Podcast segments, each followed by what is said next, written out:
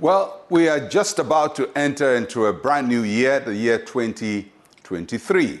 And so we prepare our hearts with the Word of God as we go to the book of Exodus, chapter 14, verses 15 and 16. And the Lord said to Moses, Why do you cry to me? Tell the children of Israel to go forward. But lift up your rod and stretch out your hand over the sea and divide it. And the children of Israel shall go on dry ground through the midst of the sea. Pharaoh is pursuing Israel. The Red Sea is right in front of them.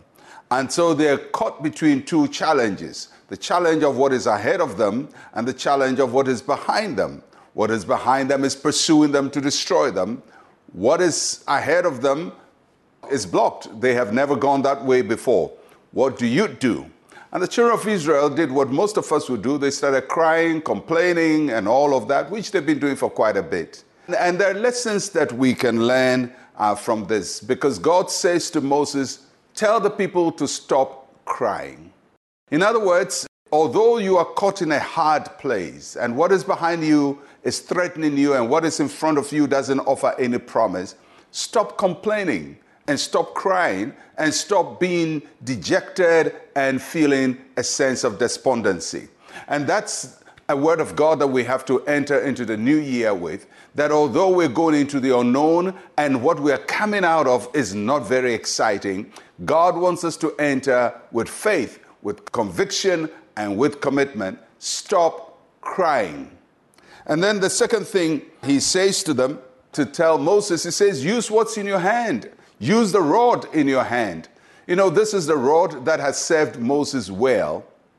When he encountered God first on Mount Horeb, he had that stick, his shepherd's staff in his hand. God touched it miraculously, and that was the rod that God had been using throughout the miracles in Egypt. And now he's standing before a new challenge and he forgets that what has worked for him in the past can work for him now. You know, many times when we are confronted with new challenges, we forget everything about our past victories. We forget about how things used to be and how we overcame them. And so God says to Moses, I'm not going to give you new tools. You're going to use the same tool you used in the past. You're going to use the same rod, it's the same God, the same faith. You're going to trust the same God, and you will come through. So, what do we learn from this? That when we're faced with unknown challenges, we have to trust what has worked for us in the past. Especially from a spiritual point of view, God has worked for us in the past. If He brought you through, He will take you through. So that's what He's telling them. And then He says to them to move forward. They're not supposed to stay where they are, they're moving forward they are not uh, backing down, and they're going to use what they have. So, as you face the new year, these are lessons you can learn. First, stop crying. It's tough, it's difficult. Life is, has never been easy. Life is always complex and difficult. Your circumstances will always be complex and difficult. So stop crying.